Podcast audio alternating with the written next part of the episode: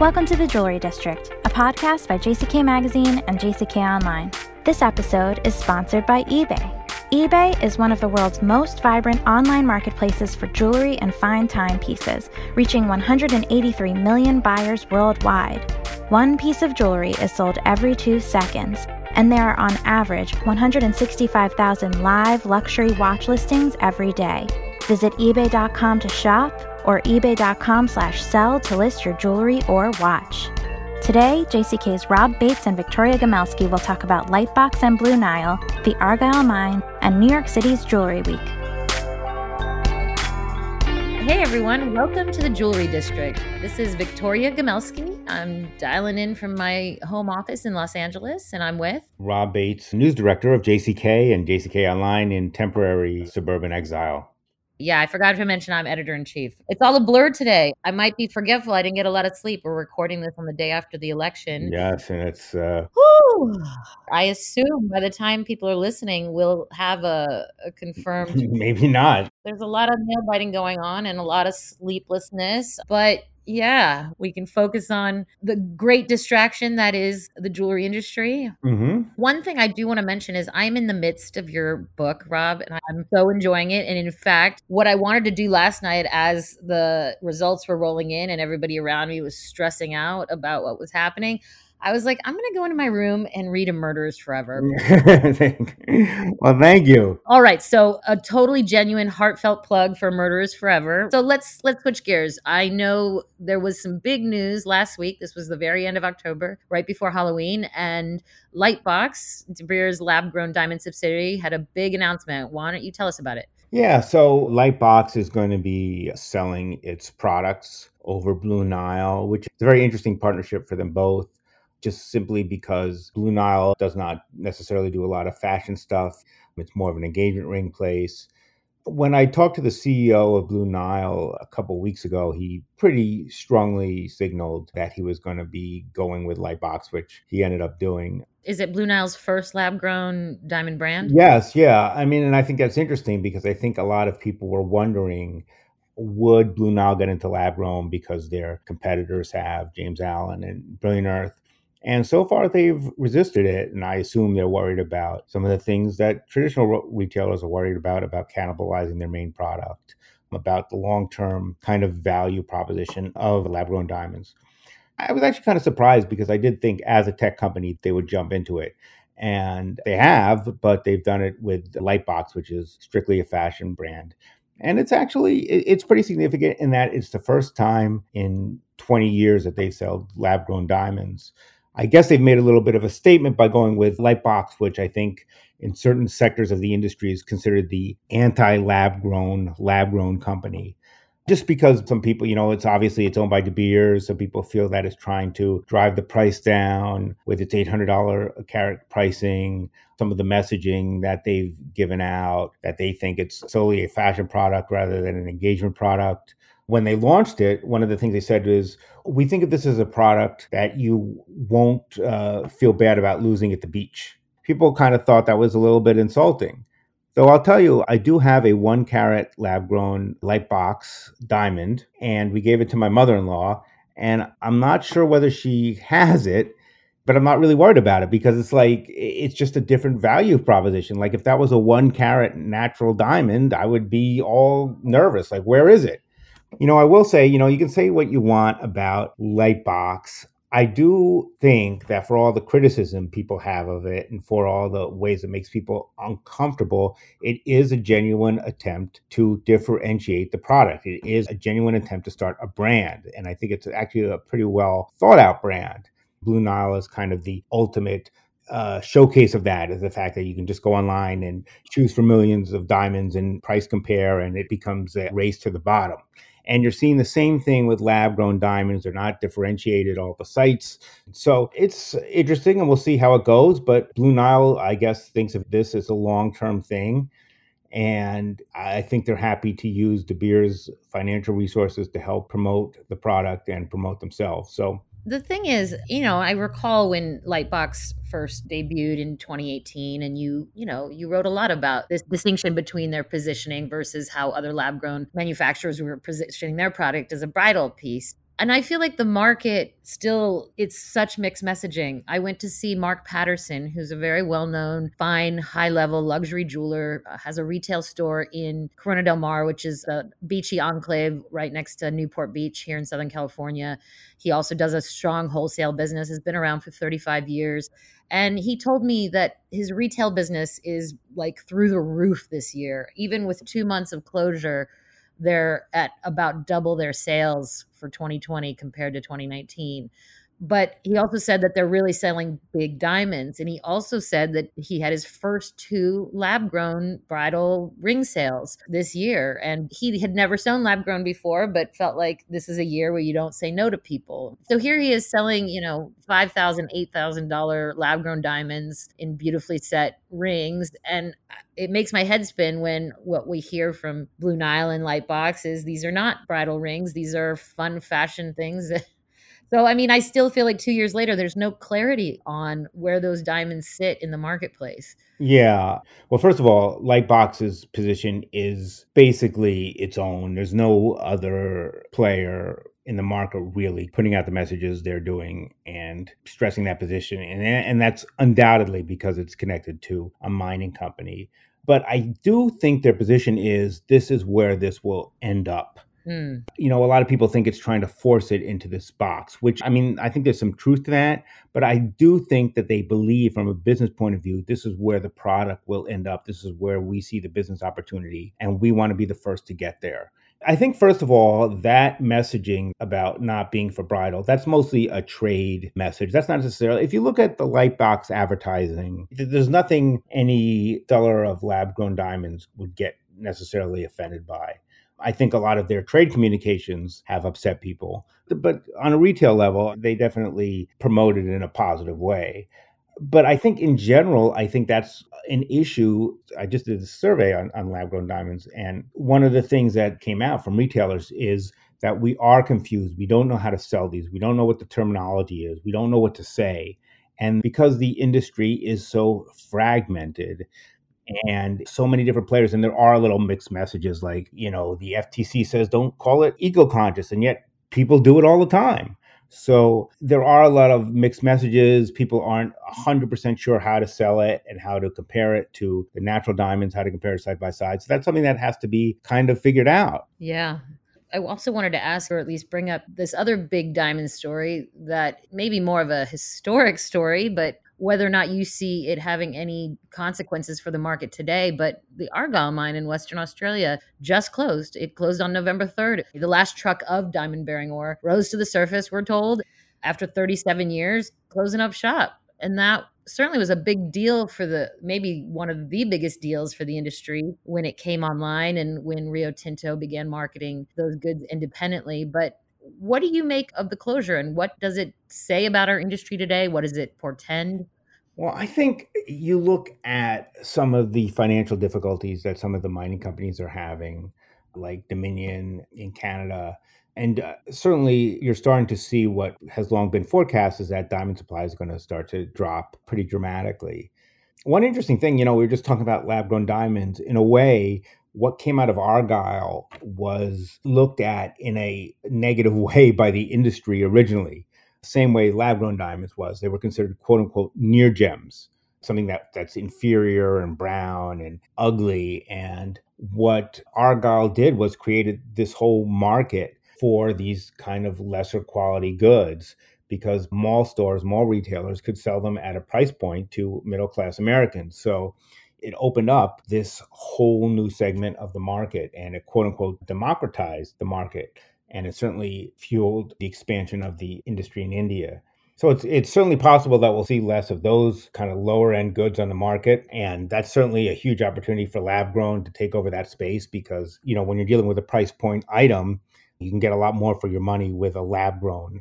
Again, most lab grown companies aren't really that interested in the fashion space right now because they see bridles where the big opportunity is. But certainly down the road, you could certainly see that lab grown diamonds, because they are a lot more affordable than natural diamonds, because at that price point, it's a lot about the look. You could definitely see a huge opportunity for them there. Yeah, what what's wild about when I when I tell friends who aren't in the business what I'm writing about or working on or thinking about, when I try to explain Argyle to them, it I find it so interesting that this mine that the vast vast majority of its massive supply of diamonds was these, you know, near gem brown inexpensive goods. And then yet of course all the attention it gets, all the media hype is around the tiny supply of pink diamonds and also violets and reds and blues and grays that it produced it produces 90% of the world's pink diamonds. And of course, those are also going away. And from what I understand, and maybe you know this, I don't think they entirely understand why pink diamonds are pink, where that color comes from, but it has to do with, I guess, some sort of damage or defects they sustain on their journey to the surface, which I think is also the same mechanism that gives brown diamonds their color. It's fascinating to me that these two products couldn't be more different. And yet, ultimately, it's the same mechanism that is responsible for their color and how they're formed. And of course, you know, we're going to have the Argyle Pink Diamond Tender that happens every year. It's still on track for 2020. I think bids close December 2nd. There's the Spirit of the Rose diamond. I want to say, is it 14 carats? It's an Alrosa pink diamond that's being auctioned at Sotheby's on November 11th. So there's so much in the news that feels very relevant to what's happening in this industry. I find it fascinating. Yeah, we've both been to the pink tenders. I mean, they're amazing, and you see amazing diamonds that sell for amazing amounts of money and that are extremely rare that you just you just don't find. You know, some of them are are just beautiful.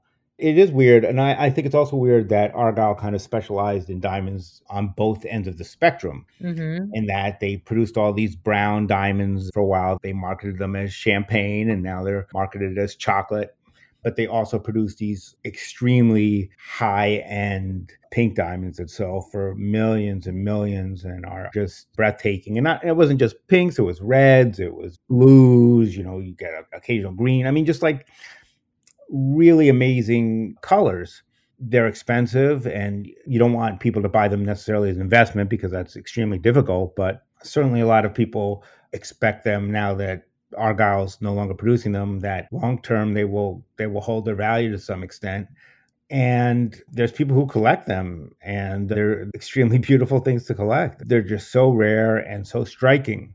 You know, on our cover three years ago, July August issue of 2017, 2.83 carat Argyle Violet the GIA cert had it grayish, bluish, violet. You know, it was like really the longest description of a color I'd ever seen but the owner LJ West named it the Argyle Violet and it is really if you look back at that cover it's mesmerizing. It's just so rare. I think violet diamonds are an order of magnitude rarer than pink which are already so rare. I mean that word is so loaded in our industry. It's used so often that it kind of loses its meaning but when you encounter a violet diamond no less 2.83 carat violet diamond it takes your breath away because not only is it rare, it's gorgeous. So it's not just some weird thing that the earth spit out. It's this weird, beautiful, utterly incomparable thing. Yeah, and you know, getting back to the light box, they make blues and pinks, but there's these like kind of festive colors, and they're really nice. But it's not the same as something that comes from the earth and has a, a different kind of gravitas and a different kind of feel to it and look to it and weight to it. Yeah, and you know, I was reading some of the descriptions of the Argyle tender stones that are in this year's tender, and you know, one is I'll read you now because the description is kind of great. One is a 0.43 carat princess shaped, fancy, deep, grayish, violetish blue diamond. Another one is a heart shaped, fancy, dark gray violet diamond. There's another one that's a violet gray diamond. And I'm thinking, oh my God, just to name these colors and what violet precedes gray, gray precedes violet. Obviously, the GIA has its nomenclature, but oh my God, the nuance here. And yeah. that kind of nuance you don't find in lab grown. They're all the same, same. They're produced with the same formula, the same process, and nothing wrong with that. But yeah, the earth, everything it yields is pretty unique. And one of the interesting things that Argyle does for those diamonds is give them names. And apparently, there's a whole long list of names that they use. And, you know, you're not necessarily required to adopt one once you buy it, but it became kind of a big part of marketing those diamonds is coming up with some of the cute names for what they call the hero stones, kind of like the big Yeah. stones. I'm looking at a list of names for this year's. One's the Argyle Eternity. Mm-hmm. That's a good one. There's an Argyle Ethereal, an Argyle Sakura in honor of the cherry blossoms of Japan, the Argyle Emrys, which I don't even know what that would be, the Skylar, and then the Infinite with an accent on that final E. So, yes, you're right. I'm sure that's fun too, coming up with the name. Yeah. Seems like they kind of reached the end of the thesaurus there and were Yeah. a little bit, but yeah, they're, they're cool names, you know, and it kind of, I think it adds to the mystique of the stone that it has this fancy name. So, Yeah, and I'm told I guess this isn't even the last tender because there'll be another tender based on 2020 production. So the mine has closed, but that's not all. Yeah, and it's going to take five years apparently to tear it down because they have to do all this reclamation stuff. I mean, like all mines, it's a huge hole in the ground. So it's going to take a, a little time to return the earth to the uh, inhabitants. But I think it was a good boost for their local economy. And it played an incredible role in the culture the trade. Just, you know, it was one of the first companies to sell outside De Beers. And that kind of led to the kind of traditional cartel structure dissipating. And as I said, produce these small diamonds, which opened up a whole new landscape for the business. So, in historical terms, it's a hugely important mine. It, has a huge legacy and it will leave a hole in the business. Yeah. Well, 15, 20 years from now, I'm sure we'll be having a different conversation about this. Yeah. But I did want to mention for those of you who don't have this on your calendar, New York City Jewelry Week. It's the third annual Jewelry Week. It kicks off November 16th, runs through the 22nd. And for the first time ever, you don't have to be in New York to enjoy all and attend all the events. They're all virtual. If you go to nycjewelryweek.com and go to their events tab, you will see, honestly, some of the most incredible programming I've ever seen in this industry. You've got jewelers, brand representatives, designers, retailers, authors talking about their books on jewelry. They've got seven themed categories to help people, you know, figure out which, which of these sessions they want to sit in on. Apparently, something on the order of 120 events going on throughout the week. Obviously, a lot will overlap, so you'll have to make your decisions. But really, the founders, Bella Neyman and JB Jones, who started out three years ago in 2018 with their inaugural Jewelry Week, have really grown and built this into quite an organization. One of the biggest components of it is called Here We Are. They describe it as a platform to shine the light on underrepresented categories in the jewelry industry. So, a big focus, of course, on people of color, Black jewelers, but also minorities, women, transgender, I think any category that has maybe not gotten the light shown on it. And that's run by an empowerment speaker named Elliot Carlisle that the founders of New York City Jewelry Week brought on last year.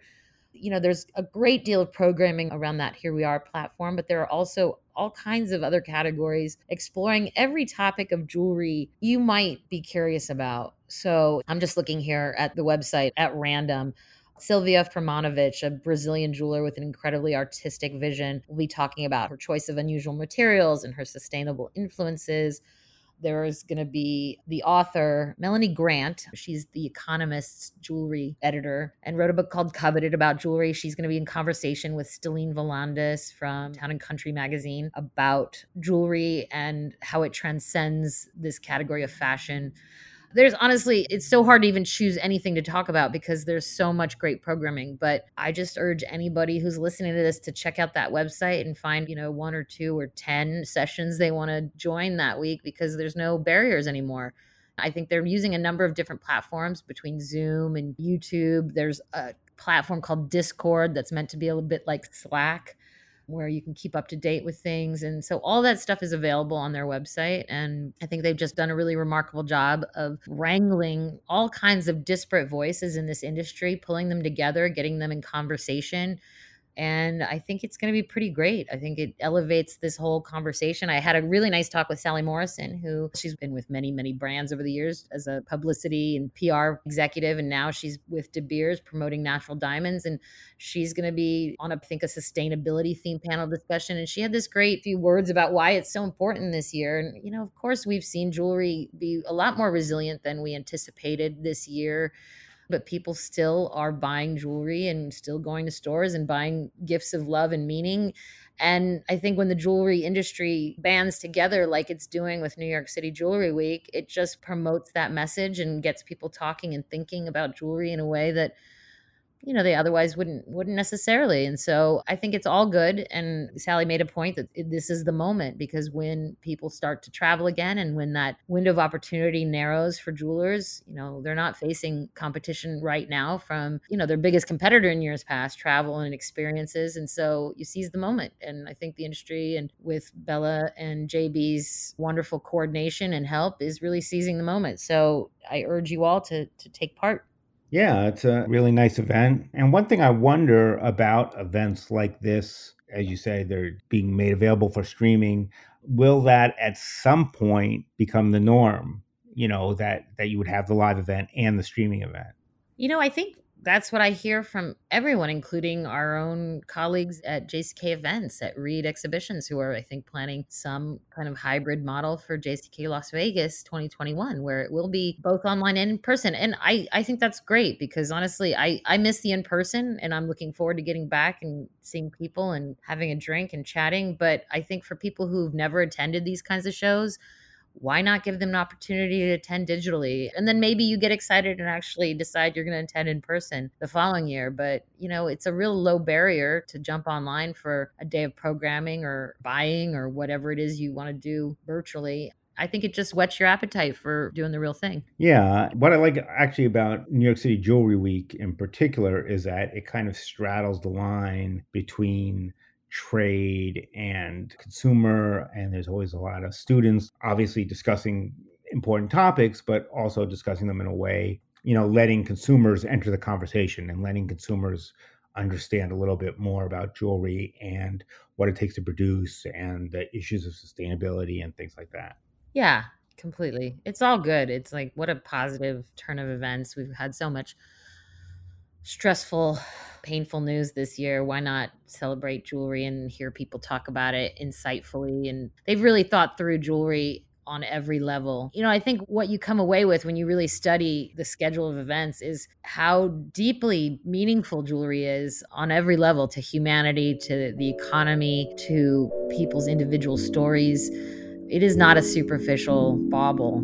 It is really important Thanks for listening to The Jewelry District, brought to you by eBay. I'm Natalie Chomet, the producer of the podcast. Our editor is Olivia Briley.